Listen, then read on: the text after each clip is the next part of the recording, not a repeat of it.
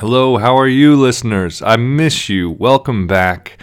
Uh, before we get the show truly started in 20 seconds or so, I just wanted to let you know that it's been a trying five or six months here. I had to face a number of challenges from no cause eviction to people in my building becoming addicted to very nasty drugs and losing their minds. It's been a wild ride. My housemate and I say this is kind of like a Steinbeck novel. So I'm going to summarize it or digest it and share that with you. But before that happens in a future episode, I wanted to get this episode out. I finally had the time and mental energy to edit it. It's a great, great hour long conversation with Jake Seegers. We talk about character story and fitness, com combining. Yeah, yeah, just stay tuned.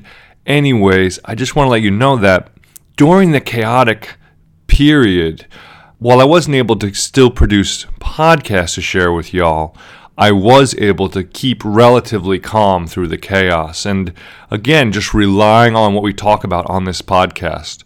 We know challenges that overwhelm us will come at times. So when they come, how do we say, all right, I have a skill set for this? For me, it's relying on rituals cooking, cooking, cooking has been just so a da- great daily ritual. Even every morning, making my oatmeal and my mate. Just having simple rituals that keep us going. Exercise, hydration, singing songs. Singing singing songs has brought humans through so many great challenges. So when we sing, we plug into that. Anyways, so I just want to let you know that I think of you. I hope you're well. Drop me a line sometime if you want, and stay tuned for a great episode. Good to be with you. Hello and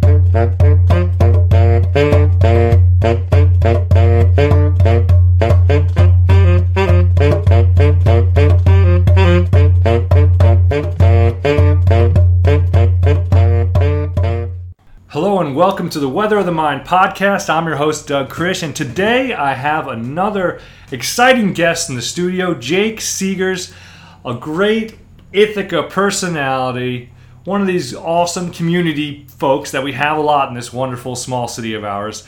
And he has found, he's the founder of FitQuest.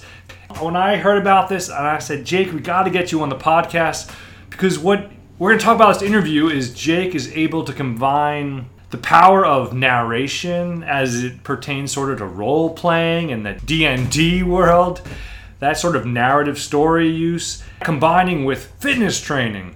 So Jake is a fitness trainer who combines stories to give people some narrative to keep their fitness goals exciting and interesting and engaging. So without further ado, let's say hello to our, our friend Jake.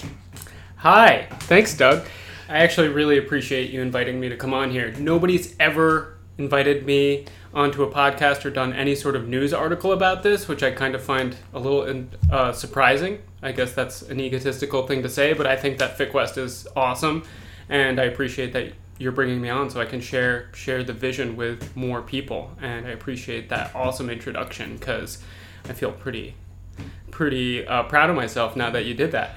That is awesome. Well, one thing I try to do with these interviews is to highlight people who are doing something innovative and unique. And a lot of times, if people are doing things that are innovative and unique, it takes a little while for society to understand. You know, you're combining two different things. You know, if maybe you would just focus on like, I am traditional mm-hmm. fitness trainer or I am traditional mm-hmm. mm, narrative game master, mm-hmm. that maybe that would be people would be like, oh, I understand that. But you're combining two new things, so five years from now, I wouldn't be able to get you on the podcast because you'd be like, "Yeah, my honorarium's too much." Yeah, I mean, the honorarium of this podcast, I give you like a free book. yeah, you are getting me know. while I'm hot, so, so, you're getting in on the ground floor. I think you actually just did a little bit of a uh, brief synopsis of what FitQuest is. Is it's a combination of two things, basically. Well, it's a combination of three things: a kickboxing class that happens online, and Dungeons and Dragons, and a and a fitness class I'm a martial artist and I've been practicing for over 14 years now.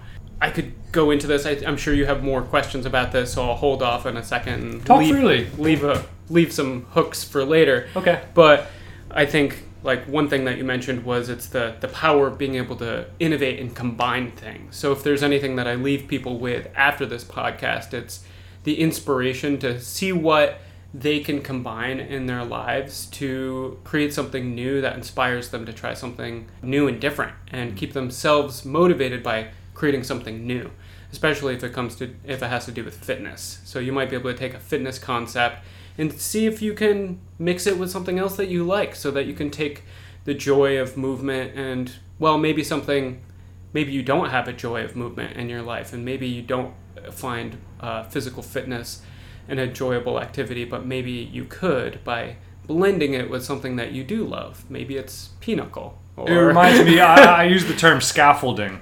Oh, like something you already enjoy is the first thing, and then you're scaffolding something you want to grow and build. So, mm-hmm. oh, I really love X, you know, and I want to add in Y. So how do I scaffold or connect those? So mm-hmm. that's kind of what you're saying. So, so let's just start with a little bit of your story. You know, if, if you combine these two things. I always think of like how did that happen, but also what what sets you up to be an innovator or to care mm. about these two things.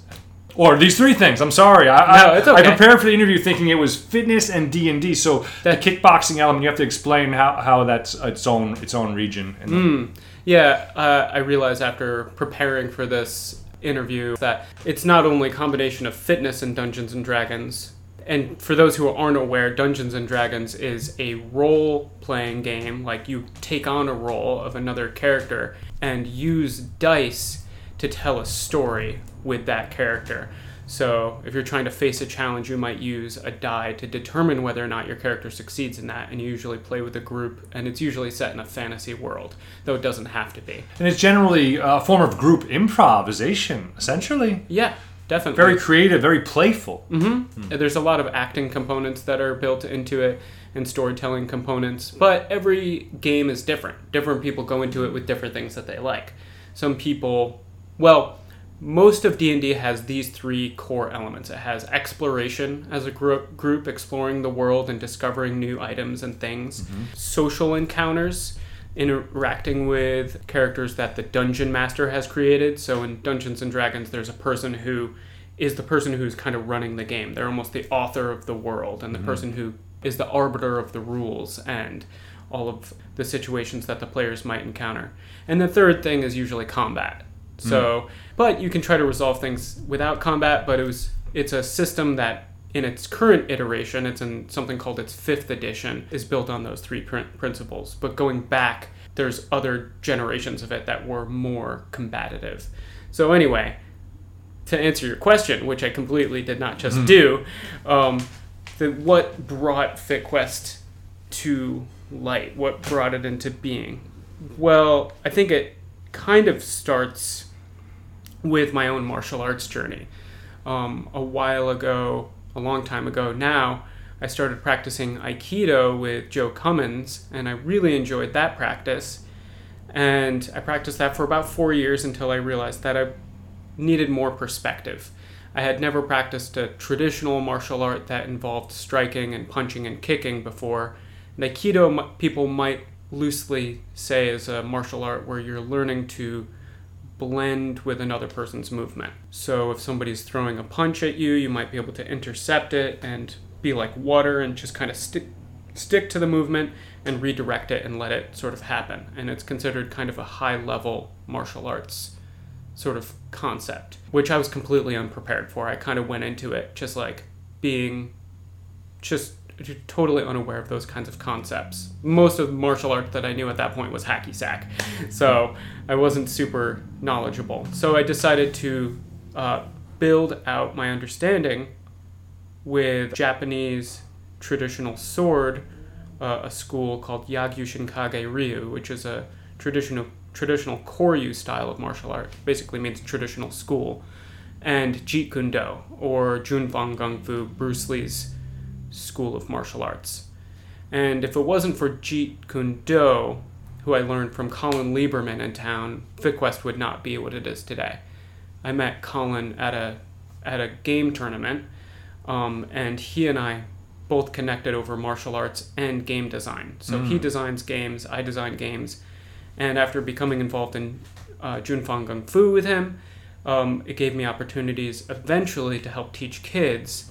And because we're both game designers, we would use those uh, concepts of designing board games with the kids to help inspire them to do fitness and um, help inspire them to enjoy practicing. And he gave me that space where I could do that and experiment with all sorts of ways to, to do to teach children, but also teach kickboxing classes in new and interesting ways. I realized that I wanted to that being a personal trainer would be a good um, feather in my cap for being a good martial arts teacher.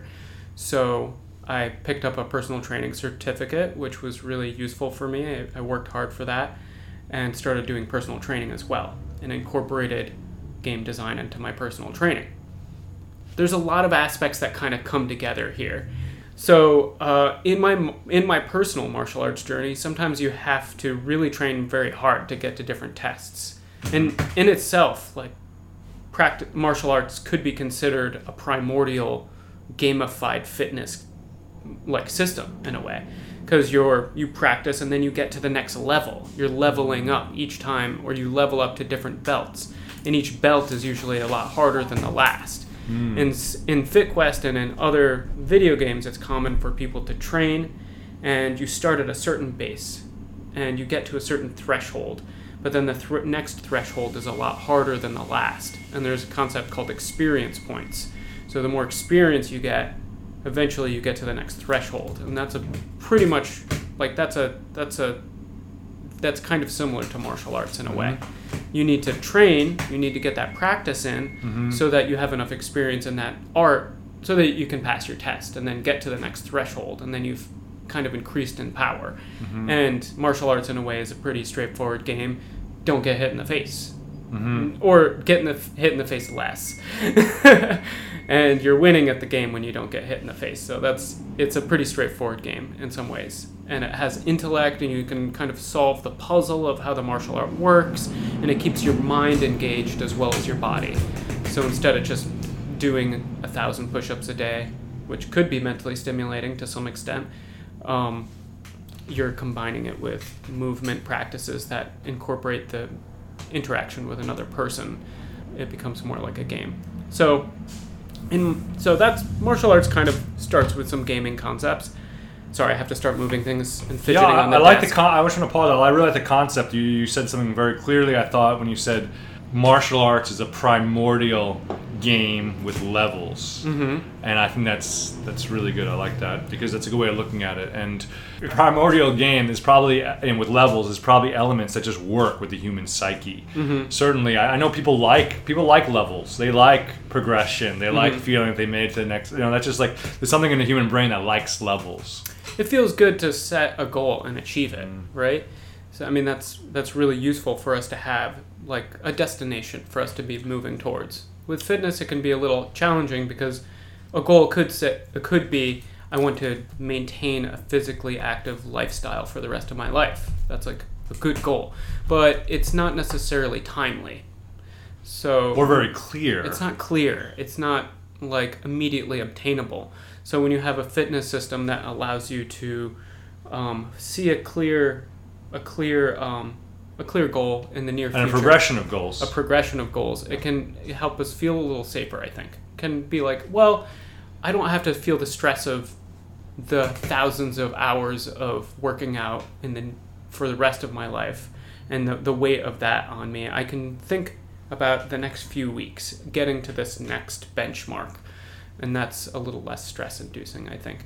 So, during my martial arts practice and this somewhat inherently gamified system, and participating in this inherently gamified system with uh, Sifu, who is also interested in game design. Um, Sifu meaning? Teacher. Teacher, I thought so. Yeah, Kung Fu teacher, Colin Lieberman uh, Centerline Fitness and Martial Arts for anybody who's Fitness. interested. Okay, great. no, it's, it's good to give the shouts to the people yeah. who helped you along the way. Yeah. yeah. Sure. In fact, in preparing for this episode, I really realized a lot of like FitQuest wouldn't be here without without his influence. But I wasn't always super motivated to do all those days of training that I needed to do. So I needed more systems to help me prepare and and um, this is like the aha moment, right? This was the coming, sort yeah. of the aha. The aha moment was forming. Mm-hmm. I started using pieces of software that would help me keep track of my habits. And some of these were already RPG themed. There was a very simple RPG role player role playing game theme. Thanks.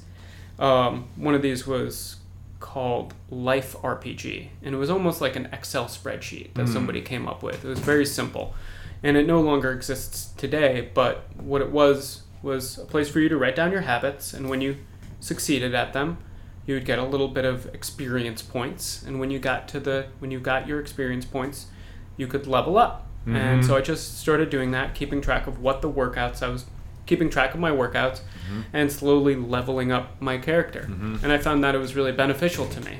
Um, eventually, that service stopped getting updated, and I was waiting for updates and waiting for updates, and nothing came. And then I discovered that a new system had been invented. It used to be called Habit RPG, and now it's called Habitica. Hmm. And it's essentially the same thing. You could create a Habitica account right now and start gamifying your habits Love it. Um, it's a really cool system. You can create a little pixel avatar and you can create a party or a group with other people and um, start leveling up a character. You can collect magic items and upgrades for your character based off of the. Um, let's just. A little bit of. Yeah. Let's see if we can edit that out. Yeah, that's a problem. Um, or keep it in. It's organic. It is. Set the vibe. Always loud in the street. Yeah. Down the block from the firehouse. Yeah. So I still use Habit RPG, and some of my FitQuesters do as well. Did I Just call it Habit second. RPG? Hey, well, just wait a second. Oh, wait a That's second. better, yeah. Uh, you mentioned how uh, Life RPG Yeah. uh, and Habitica. Now it's Habitica, and Mhm. Habitica is really useful. But I essentially decided that I was it was so helpful for me that I could start using things like that with my clients. Mm-hmm. So I came up with a system that essentially does the same thing. I can level them up. They get levels for completing workouts, getting experience points, and then I did have my aha moment. I I decided that I was going to create a class a class where everybody would do this together. People would have a meeting with me where we invent their character that they're trying to they're trying to progress them and help them get stronger. And I would tell a story. I would invent a story and we'd all explore the story together and they could make decisions in the class um, about where they're going to go with their characters. And each time they complete certain fitness exercises, they get a certain amount of XP for their characters or experience points. And it started off very primitively. Um, just using, like, it was almost like a choose your own adventure style thing. And it took a lot of work. And I kept stealing more and more things from other games, like Dungeons and Dragons or other kinds of systems. Just taking what worked, different dungeon design elements and um, exploration elements, and just using more and more of these things until I realized that essentially I was just really close to using Dungeons and Dragons. And after a year or so, I just I created a system that completely converted Dungeons and Dragons into a fitness system, which I just call my FitQuest system.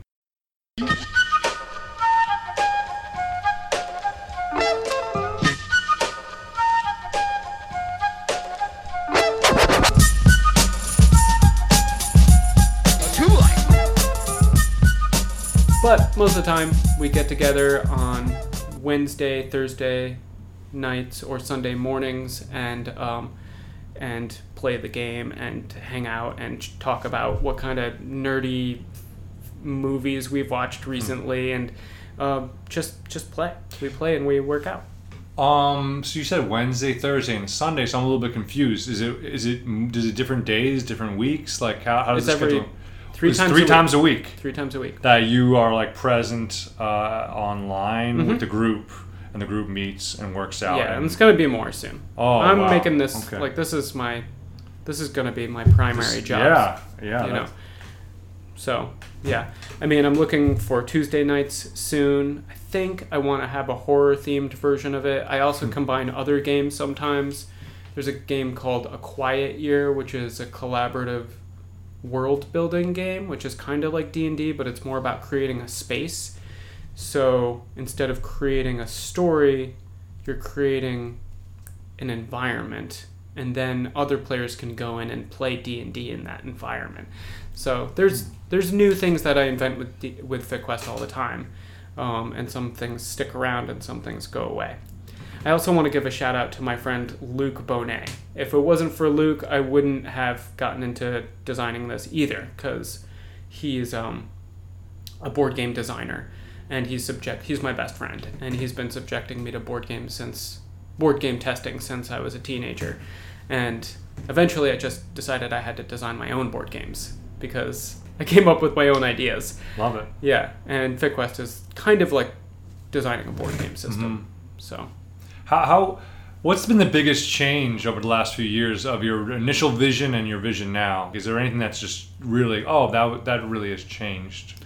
So, like I said before, it started with essentially I was using Google Forms, which has a function where you can link the answers that people make to different answers, and essentially you can make a choose your own adventure style story. Mm-hmm. And so it was a pretty simple structure where I could just like click what people's answers were. And it moved more into the direction of um, incorporating Dungeons and Dragons. Um, it did used to be on uh, in person, so we were meeting at Centerline Fitness and Martial Arts and using medicine balls and using kickboxing gear and all of that kind of stuff. And then with the advent of coronavirus into our lives, we had to move online. So, um, but that's worked well. It's worked well for me actually. I it actually was a push in the right direction uh, for me, um, and also it gave me time and space to really work on the system and what I wanted it to look like. Because before, I was doing it often enough and feeling kind of like I was busy, kind of trying to survive, and um, I had some time there where I could really take a step back and look at what worked and what didn't. And I've simplified the system a lot more. I haven't really talked about how FitQuest works. Uh, I noticed that that wasn't really, it's kind of there, but I can briefly. Yeah, please. That. But how about you ask me another question first okay. before we. How have the results been? Do you, do you keep track of the results? Do you feel like you're making some long term difference in people's approach? I think that uh, FitQuest mostly one of its ambitions is to try to help people find the joy in movement and to spend a good amount of time conditioning themselves to associate fitness with positive encount uh, with a positive um, positive associations. I mean, so a lot of us kind of find movement and athleticism fairly rewarding naturally. It's good to find intrinsic motivation in exercise. It it is intrinsically motivating. Exercise reduces our depression usually and usually reduces anxiety and it can increase sleep um, le- the length of time sleeping and it can also reduce our risk of mortality there's intrins- a lot of intrinsic benefits to exercise um, as well as the physical benefits, um, helping boost your metabolism and help you maybe lose some weight, though proper nutrition is the most important thing when it comes to losing weight. Um, there are a lot of intrinsic benefits of exercise, but a lot of people don't really, they don't, it's harder for them to connect to that.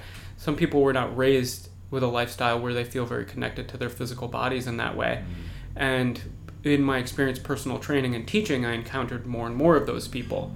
I like moving my body. I often find the benefit is there for me without too much external motivation. But fitquest kind of draws upon that sort of disassociative focusing strategy kind of like going for a run and listening to some awesome music. Like you your adherence is going to go up if you associate it with a really fun activity that you like to do, or some people save their favorite podcast. Hmm. Maybe it's weather weather of the mind for those times. Uh, for for during those times when they're going to be doing a workout to kind of give themselves a little uh, little cookie for for doing it or like a positive association for for working out so the idea with fitquest is to help people who might not otherwise want to work out feel comfortable doing that. And also maybe doing it with other people who uh, it's kind of a safe space for a lot of people when they're with other nerds who are generally not seen as the most athletic group in the world. Though i'm hoping to kind of help people feel more okay with being kind of nerdy jocks. You can have you can have both of those things for a good mind and body balance.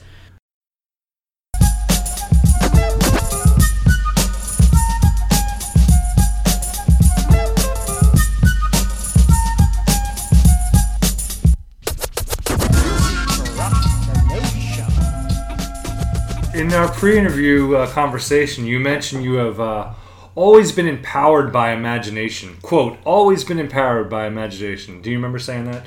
Can you explain that and how was that developed? I thought it was a great quote. Uh, I do believe you that I said it. Uh, yeah. well, you said it. I liked it. Thanks. Yeah, I mean, I didn't grow up with a lot of strong role models.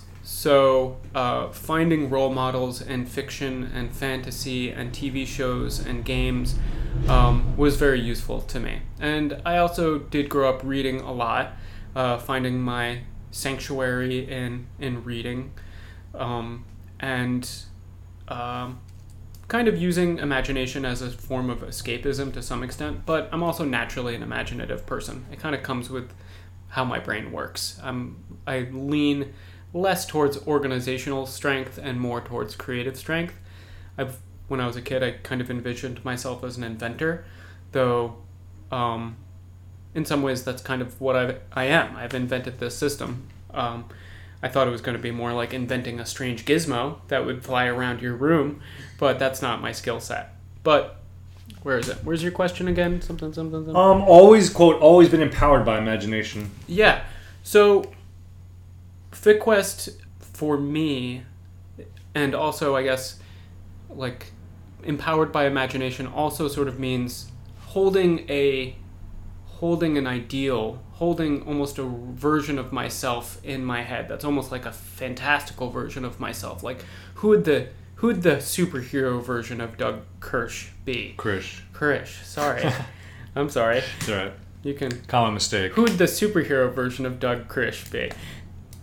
Yeah, exactly. So um, It almost goes back to our long-term goals, doesn't it? Or is this like fantastical? yeah. Or that's the idea. It even can. like Yeah, I think like the the heroic mindset is very useful. Hmm. Um, how can we like we can think about how we want to be stronger for ourselves, but at the end of the day, at the end of the day, looking in the mirror and seeing your muscles get bigger. If you're a compassionate person, that might not feel very. That might not be as rewarding to you as it might be to somebody else. But when you think about like, oh, can I lift up my niece or nephew or my kid?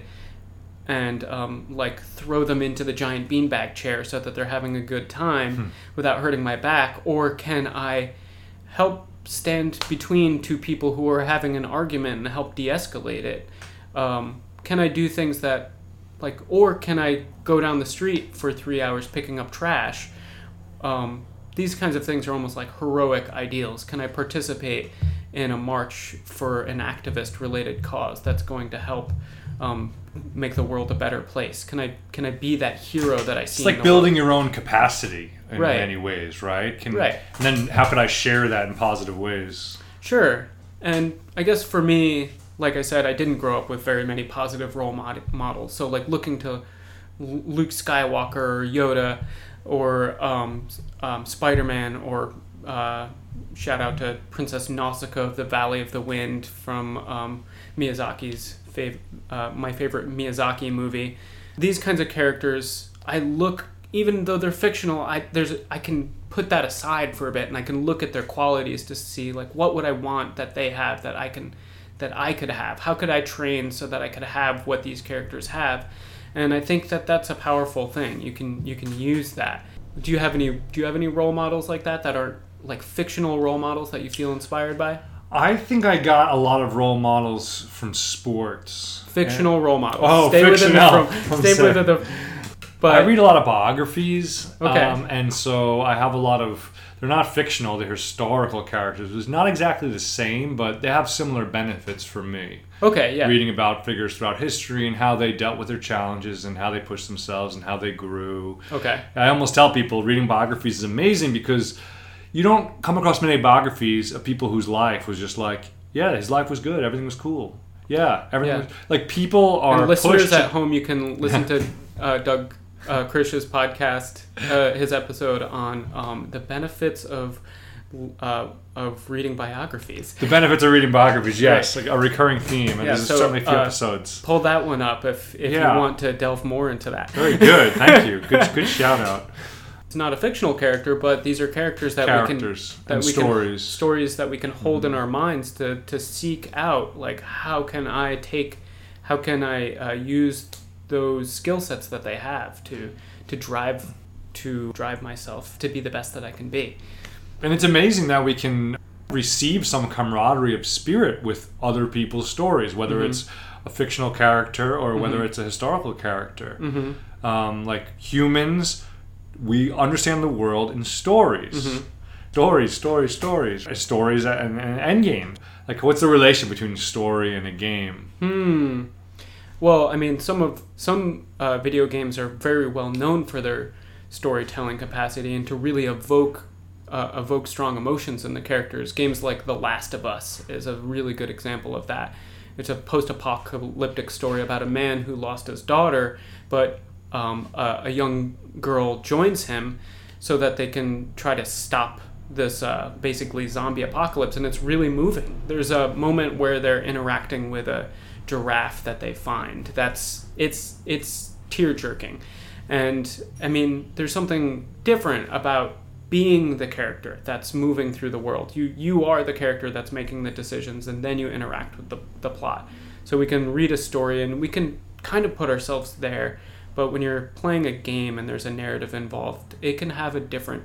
I mean, just try to play a horror game and tell me it's not as. Uh, tell me it's less scary than watching a horror movie. I cannot play a, a, a horror game. Um, they're just too. It's too scary for me. I'm the one that's in the house that has to run away from the scary creature in the dark. No. Um, Uh, I mean, I would. I would play one if anybody wants to play. Uh, have me play. I have no experience. I don't even know a horror game. Well, it, it can be it can be um, very scary. Just like other kinds of stories like this, it can be very compelling um, if somebody's putting it together in that way.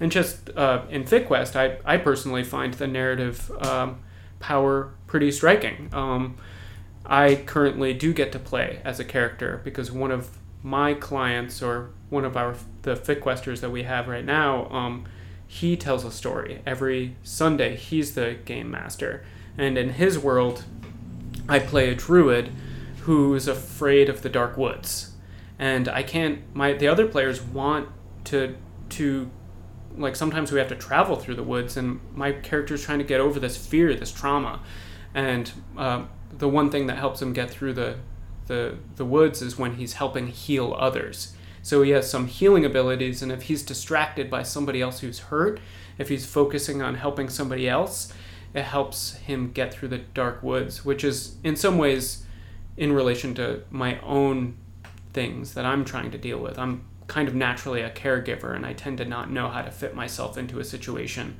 unless I'm taking care of somebody else. If somebody else has everything they need, I have anxiety. What am, what is my purpose? So uh, doing being participating in Dungeons and Dragons helps me create this character that's struggling with this particular problem and it gives me a framework for exploring it it's almost it's therapeutic and actually we uh, we I know someone I'm not really sure if I should mention who it is I haven't asked to see if he would like this shout out but he uses Dungeons and Dragons in therapy he had it's that's his main gig is that he has clients and they specifically work through certain issues through therapy. So it's very effective when it comes. You want to talk a, little more about the logistics of FitQuest and Mm-hmm. make sure that the our listeners understand some of the logistics. Yeah. What else did you want to mention? Yeah, let me break it down so that you can steal FitQuest and use it in your own city or town. Actually, I do not mind. If you do it, just use FitQuest and give me a shout out. Um, one of my plans in the future is to help train people to be better FitQuest uh, game masters and uh, give them resources to do that to the best of their ability. But I'm I used to covet FitQuest and think that I needed to have a patent on it before I would share it, and I don't feel that way anymore. Just use it if you can. So the basic system, which I'm not going to actually share through the podcast, mostly because it would be tedious, not because I'm um, trying to hold Yeah, it too broad brushstrokes. Yeah, is uh, the ability score system. So in Dungeons and Dragons, if you had a character, there's six main classifications of six main kind of skill sets that sort of define what kind of person you are. You might be very strong, you might be really smart, you might be really wise, you might be very charismatic, you might be very good at jumping over things and sleight of hand. Uh, these are different skills that you have that are sort of calculated when you build your character. I'm missing one though. Strong, smart, wise, uh, charismatic, athletic. Well, and one of them is um, your constitution. How how impervious are you to taking damage, or like how strong of a stomach do you have? Usually, come it also comes up when people are trying to have a drink in a local inn. Roll for constitution. Did you fail? okay, okay, very good. Yeah. So in FitQuest, there's um, what I call the ability score system, which has been in development for a while. Um, it's six different types of exercise, or th- six different exercises. The first one for strength would be the variations of the burpee. Um, all the exercises are kind of total body exercises. Mm-hmm. So if you ended up doing a lot of them, your body wouldn't become very imbalanced. So if you're a character that uses strength a lot, you would probably end up doing lots of burpees.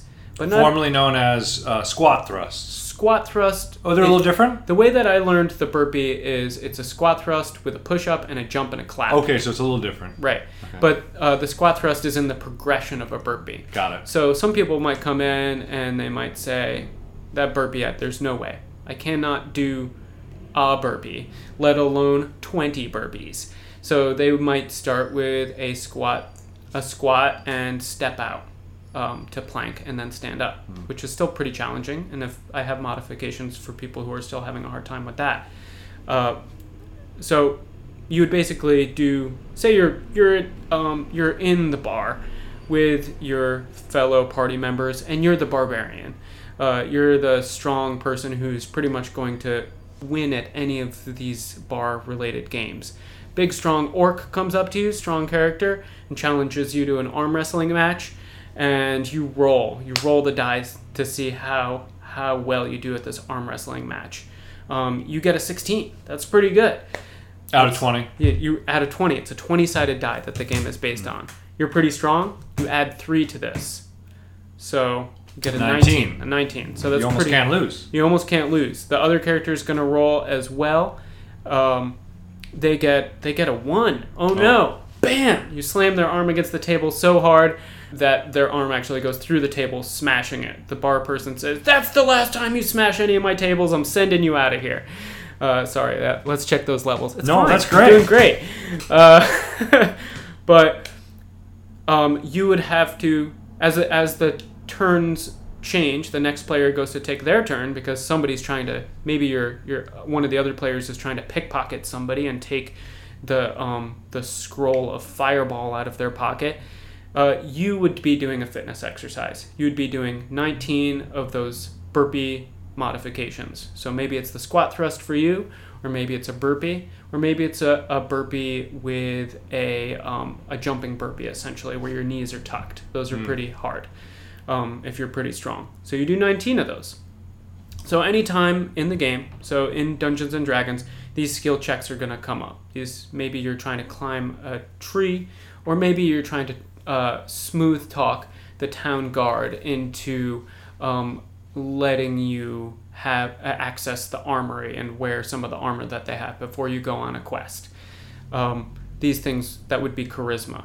Um, these kinds of skill checks are going to come up, and there's different variations. It's not all burpees. So if it was charisma, you'd be doing some glute raise related exercises because you'd be strengthening your glutes. Everybody with high charisma that I've known has had strong good glutes. Is so, that a correlation? that's a correlation. I thought it would be fun in the D and D world, or no, not D and D. I just made that. You up. Made, glutes correl. Oh, so you kind of build some correlations right, with yeah. certain attributes that are fit. Okay, I got you. Got yeah, you. that's kind of a tongue in cheek. Uh, yeah, yeah, it might yeah. change, but one of no, the reasons. it's good. It's yeah, got a nice strong butt. Yeah, charismatic. One of the reasons I did that was because a lot of people who are traditionally identify as nerdy spend a lot of time sitting in front of computers and playing video games and that your hips kind of tend to atrophy a little bit when you do that. So your glutes tend to atrophy and your hip flexors tend to get a little tight. So doing glute bridges is actually really good for people in that situation. Um, so that's one of the main systems.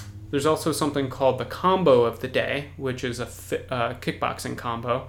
So when you attack another creature, because one of the core principles of D and D is a is combat, you would do a certain amount of it might be a jab, cross, hook, rear roundhouse kick. That's one of my favorite combos of all time. Jab, cross, hook, rear roundhouse kick. And you do a certain amount of those based off of what your roll is. You still roll that d20. You get a 4, not very high, and you do that many of you do that many of the attack and you might you might lose. And there's something called the utility move of the day. That's for spellcasters. We won't get into it, um, but feel free to email me at fitquestgm at gmail.com if you have any more questions. Uh, Yeah, I'll put all this information, all the Yeah. references we've had today, will all be in the show notes on the website, cool. Witherthemind.org. the, one of the last uh, components is something called the circuit of the day. So, say you're playing with six other people and your turn's taken a while to come around. You could be performing a simple circuit that might take two to three minutes to perform. And if you do a circuit, sometimes those circuits can be used to give you more experience points, but they can also be used to give you or other party members advantages during the game.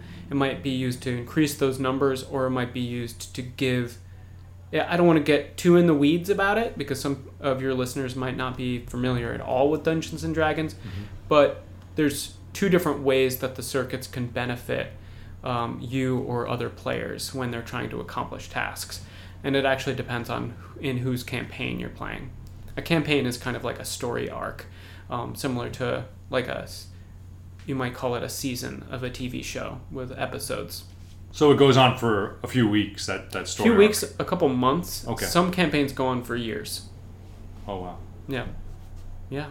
So uh, people come and join uh, your class, join your workshops. They come and go. It's, it's a rolling admission, or do you sort of have seasons? Well, it depends. It depends. Most of the time, it it you could say it's kind of rolling, but the desire for follow through is strong for players to show up. What I mean by that is like uh, the social incentive to keep playing is high because you've developed bonds with these other fictional characters and friends. I mean, the people the people who have been playing with me now have been playing for years at this point, and they tend to be people who are pretty invested in Dungeons and Dragons. That tends to be a, a, a strong a strong component of the kinds of people who are drawn into it. But I also have something called Fit Quest Initiates, which is eight week. It's an eight week campaign. One of the goals is that you come out of it knowing how to play Dungeons and Dragons. So you can go and take that skill set and use it for the benefit that it, it has in your life to bond, to connect with other people, and get involved in improvisational storytelling and all of those things. I think that a lot of people should be involved in Dungeons and Dragons. It's it's really useful. Well, when I was reflecting on the usefulness of Dungeons and Dragons, kind of led me to think think about how improv relates to mental or emotional elasticity. If we're engaging in improvisational games and role playing, does it inherently teach us empathy? I think so. Um, yeah, I mean it's similar to reading in some ways. Um, I feel like I, since I grew up reading, I will kind of uh, like I think that anybody who spends a lot of time putting themselves into the mindset of a character, a fictional character is what I'm used to, but it might be a biographical character. It just helps you empathize with people who are different than you. Um, you're it's training your brain to look at things from a different perspective, and I think improv also helps you do that. Uh, storytelling and acting, you kind of need to know how to do those things to really embody these these characters and and try to do things from their perspective. It actually has a funny side effect sometimes. It can make people worthless at solving simple puzzles. In- Why? In Dungeons and Dragons, there's often like the cliche of like the simple puzzle. Like in Lord of the Rings, when everyone's stepping up to the door and Gandalf is trying to use the elvish words to open the door.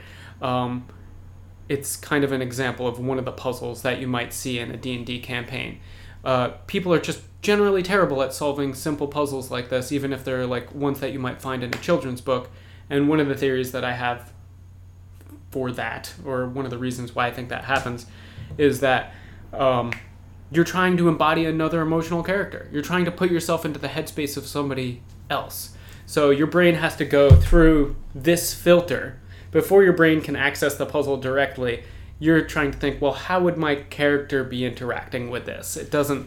I'm Yeah. gesturing a lot, which doesn't work in a podcast medium, but I think it's helping. Well, uh, Doug get the idea. well, it's like it, it's it's really awesome because yeah, improv and games they allow us like that emotional or mental elasticity and empathy, but they also kind of give us a break from our being ourselves too, um, which is uh, refreshing. And that's why people like going. Like when I go to play baseball, or maybe when I go out on a bike ride, even it's like I'm becoming that character in a way, and I'm. I'm the rules of baseball surround me, or the rules of cycling, or that reality, and I, I could leave other things aside for a while. And even that, mm. it's like it's like a healthy retreat or a healthy respite from mm. the the day to day egotistical lives that we're forced to live in modern society. You just Right. Let yourself go for a few hours. Right. You don't want to go to the yoga class where the teacher's asking you, like, do you want to work on this now? Or do you want to work on this? Do you want to do this or that? Or maybe you do. Depends on your yoga class. But a lot of people really enjoy going to a space where they don't have to make any decisions. Those people would not invo- would not enjoy FitQuest. You have to make a lot of decisions in FitQuest. But you're still guided. You're still guided a lot. Yeah, there's a there's a guiding there's guidance there, um, and you do get to put yourself away for that a little bit because you're embodying a different character, maybe the most heroic version of yourself, and that is that is fun. You get to be this fictionalized version of yourself, which in Dungeons Dungeons and Dragons is really nice. And practicing making decisions is an important part of uh, games because a lot of anxiety comes from stressing about decisions in real life, and a lot of depression comes from regretting decisions in real life. So, uh, one thing I've learned from playing a lot of poker is um, it just kind of gives you a framework for decision making and understanding. Okay, what's the what's this option? What's that option? You know, just counterbalancing and weighing different things. Yeah, you discover that in a Dungeons and Dragons game where your game master uh, has a bunch of goblins that are nearby that you might kill, and then you're confronted with their families and their children afterwards, and you wonder, was that the best decision for me to have made? So yeah, there's definitely decision making in the games sometimes.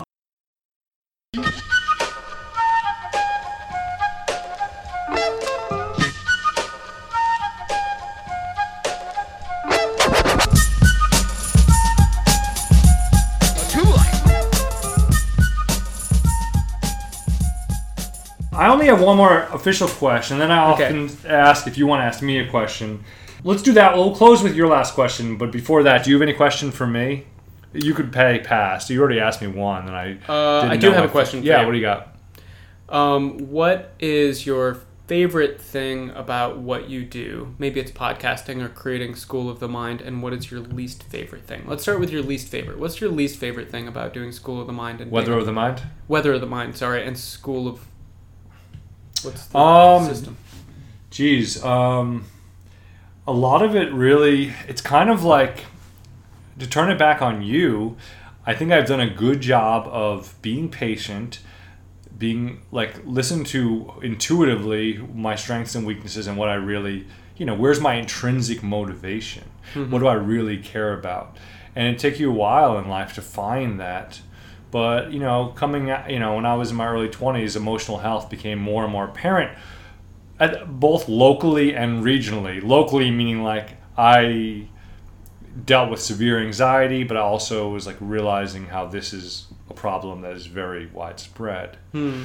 So to to be able to address creatively some of these issues and to be building something that is a response or it might be a tool for people. This is where you you and i have some parallels and uh, i just feel so happy and encouraged by the process without i mean i get some extrinsic validation but it's very mm. intrinsically motivated. If mm. anything i fall fault on the side of being too much an intrinsically motivated person. Mm. But luckily i care a lot about emotional health in society so i'm not just a total selfish jerk um, so the hardest thing the hardest thing i guess is um, probably uh, finding ways that I can not compromise my mission or my vision, but also find ways to make it financially viable. That's probably the challenge, and uh, and realizing your own limitations. I.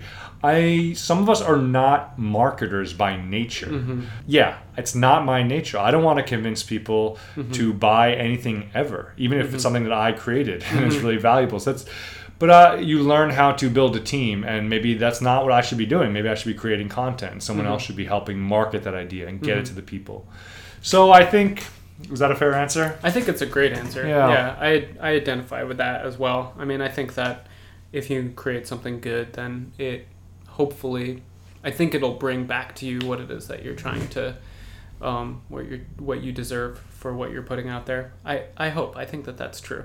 Um, so creating something of value and over time it'll it'll build up. It markets itself in in some ways. But I also don't feel like I'm the best marketer in, in the world.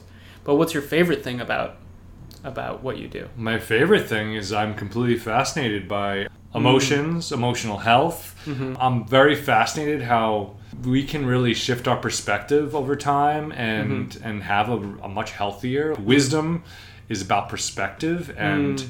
if you practice meaning like you take time to think and digest life and it, there's like levels to wisdom and you can get more at peace and more wise as life goes on and maybe there's not formal levels maybe there should be some things that may be hard to formalize but i feel like there's a progression and a journey. So the fact that i'm in, engaged in that is, is a blessing. But again it's choices people might say wow you're lucky you have the time to do that but it's like i've decided mm-hmm. to make that time i've mm-hmm. decided to live without a car i've decided mm-hmm. to rent a small simple room that is my bedroom and the studio Yeah. I decided to cook my own meals. You know, I decided to live on a budget of. It's so funny. We have like a lot of parallels. Oh, I know. but again, if if we decided to go the route of important to me to have a wife and kids by mm-hmm. age 30, mm-hmm. which is farthest thing from my motivation, mm-hmm. th- it might have been incompatible. So innovation is cool and it's important, but it all sometimes it takes people to like really feel a calling and to kind of self-sacrifice a little bit. But again, it's it's a self-sacrifice in quotes because it's a self-sacrifice financially. Hmm. But is it a self-sacrifice emotionally or socially or mentally? No. No. So when you look at all these different, you know, you talk about breaking down into six categories. I break things into like categories, the weather, of the mind school, and it's like, mm-hmm, mm-hmm. you know, financial health is one thing, but where's the emotional? Where's the mental? Mm-hmm. Where's the physical? I feel, I feel very grateful for where I'm in my life right now, mm. and I don't have a lot in the bank, but I got enough, and you know that's what with the weather, of the mind school really try to push people to think about how are we defining success, how are we defining failure, how are we defining wealth, because we really have to know these in order to define what we want to aim for, what are goals that are worthy of us. So uh, for us, uh, I feel like we've been lucky that we've kind of been uh, finding our own path for a while, which is has its challenges, obviously. Moments of low camaraderie, but there's also moments of great camaraderie, and there's moments of insight, and there's moments where you actually feel like, hey, I might actually be innovating and creating something of value. This is very exciting. yeah. So, intrinsic motivation. Hmm. I, I mean, I think if there's a way that we can develop education so we can nurture intrinsic motivation in youngsters, hmm. anything we could do to help that, I think intrinsic motivation. I mean, because part of the problem with mainstream education is the intrinsic motivation is not plugged into for a lot of kids. Hmm. And they just feel like they're being forced, forced, forced. And they're like, hey, if, you're, if we force you down this, then you can go to college, then you could be just like me. And I'm like, well, you're not very happy. You just seem like your life is borderline oppressive. Hmm. So that's a kind of a red flag. We grew up and we were told, do this, do this, do this. And then we see that a lot of the adults are just not healthy physically, not healthy emotionally, not healthy mentally. That was a red flag for a lot of us and said, hmm. we've got to explore different paths here. Hmm. So to be involved in that larger, that larger project where you and I are at the camaraderie of that sort of like evaluating culture and contributing something proactively that engages uh, physical and emotional health. Hey, Yeah. that's I'm uh, that's that's that's a good clan or tribe to be part of. So Yeah. thank you for your efforts, and I am very excited to share them with a bunch of people, and we'll get this archived. Have Nice. you'll you'll be a part of the Weather of the Mind School for the long term, and yeah. uh, Jake Seegers, any uh, any closing comments or quotes or words or anything Um, you feel like sharing? There's a quote that I wanted to use, and I was gonna look up who said it, and I can't remember what it is, but the quote is, "Anything that's worth doing is worth doing poorly," which is weird. It sounds counterintuitive, Yeah. right? But the idea is, if you're so caught up on doing everything perfectly that you don't end up doing it, then then you're actually worse off. So, if you find something that helps you get up and break out of the habit of not doing anything with your body, if it helps you just get up and go for a walk, maybe uh, you're listening to your favorite podcast while you go for a walk. Even you might not have a walk in the wood woods habit. Maybe it's just 20 minutes while you start to go drink your cup of coffee.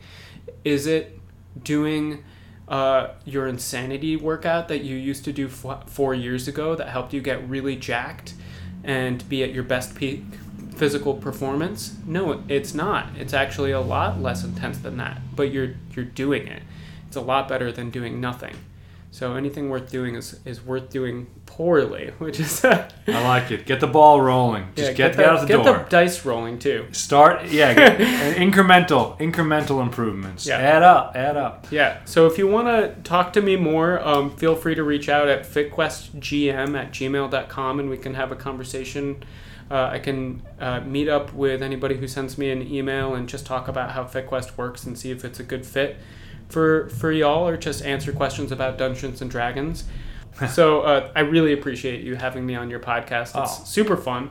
Could have done this for another hour, but Maybe we'll do it. We'll do it again sometime. yeah, and we'll do our D and D podcast Yeah. version. We can have some some themes in there, weather themes. I actually thought of a roll table just for you. We'll call it the Weather of the Mind roll table, Nice. and we'll have it different emotional states. And I'll try to listen to your podcast and incorporate those emotional states in there.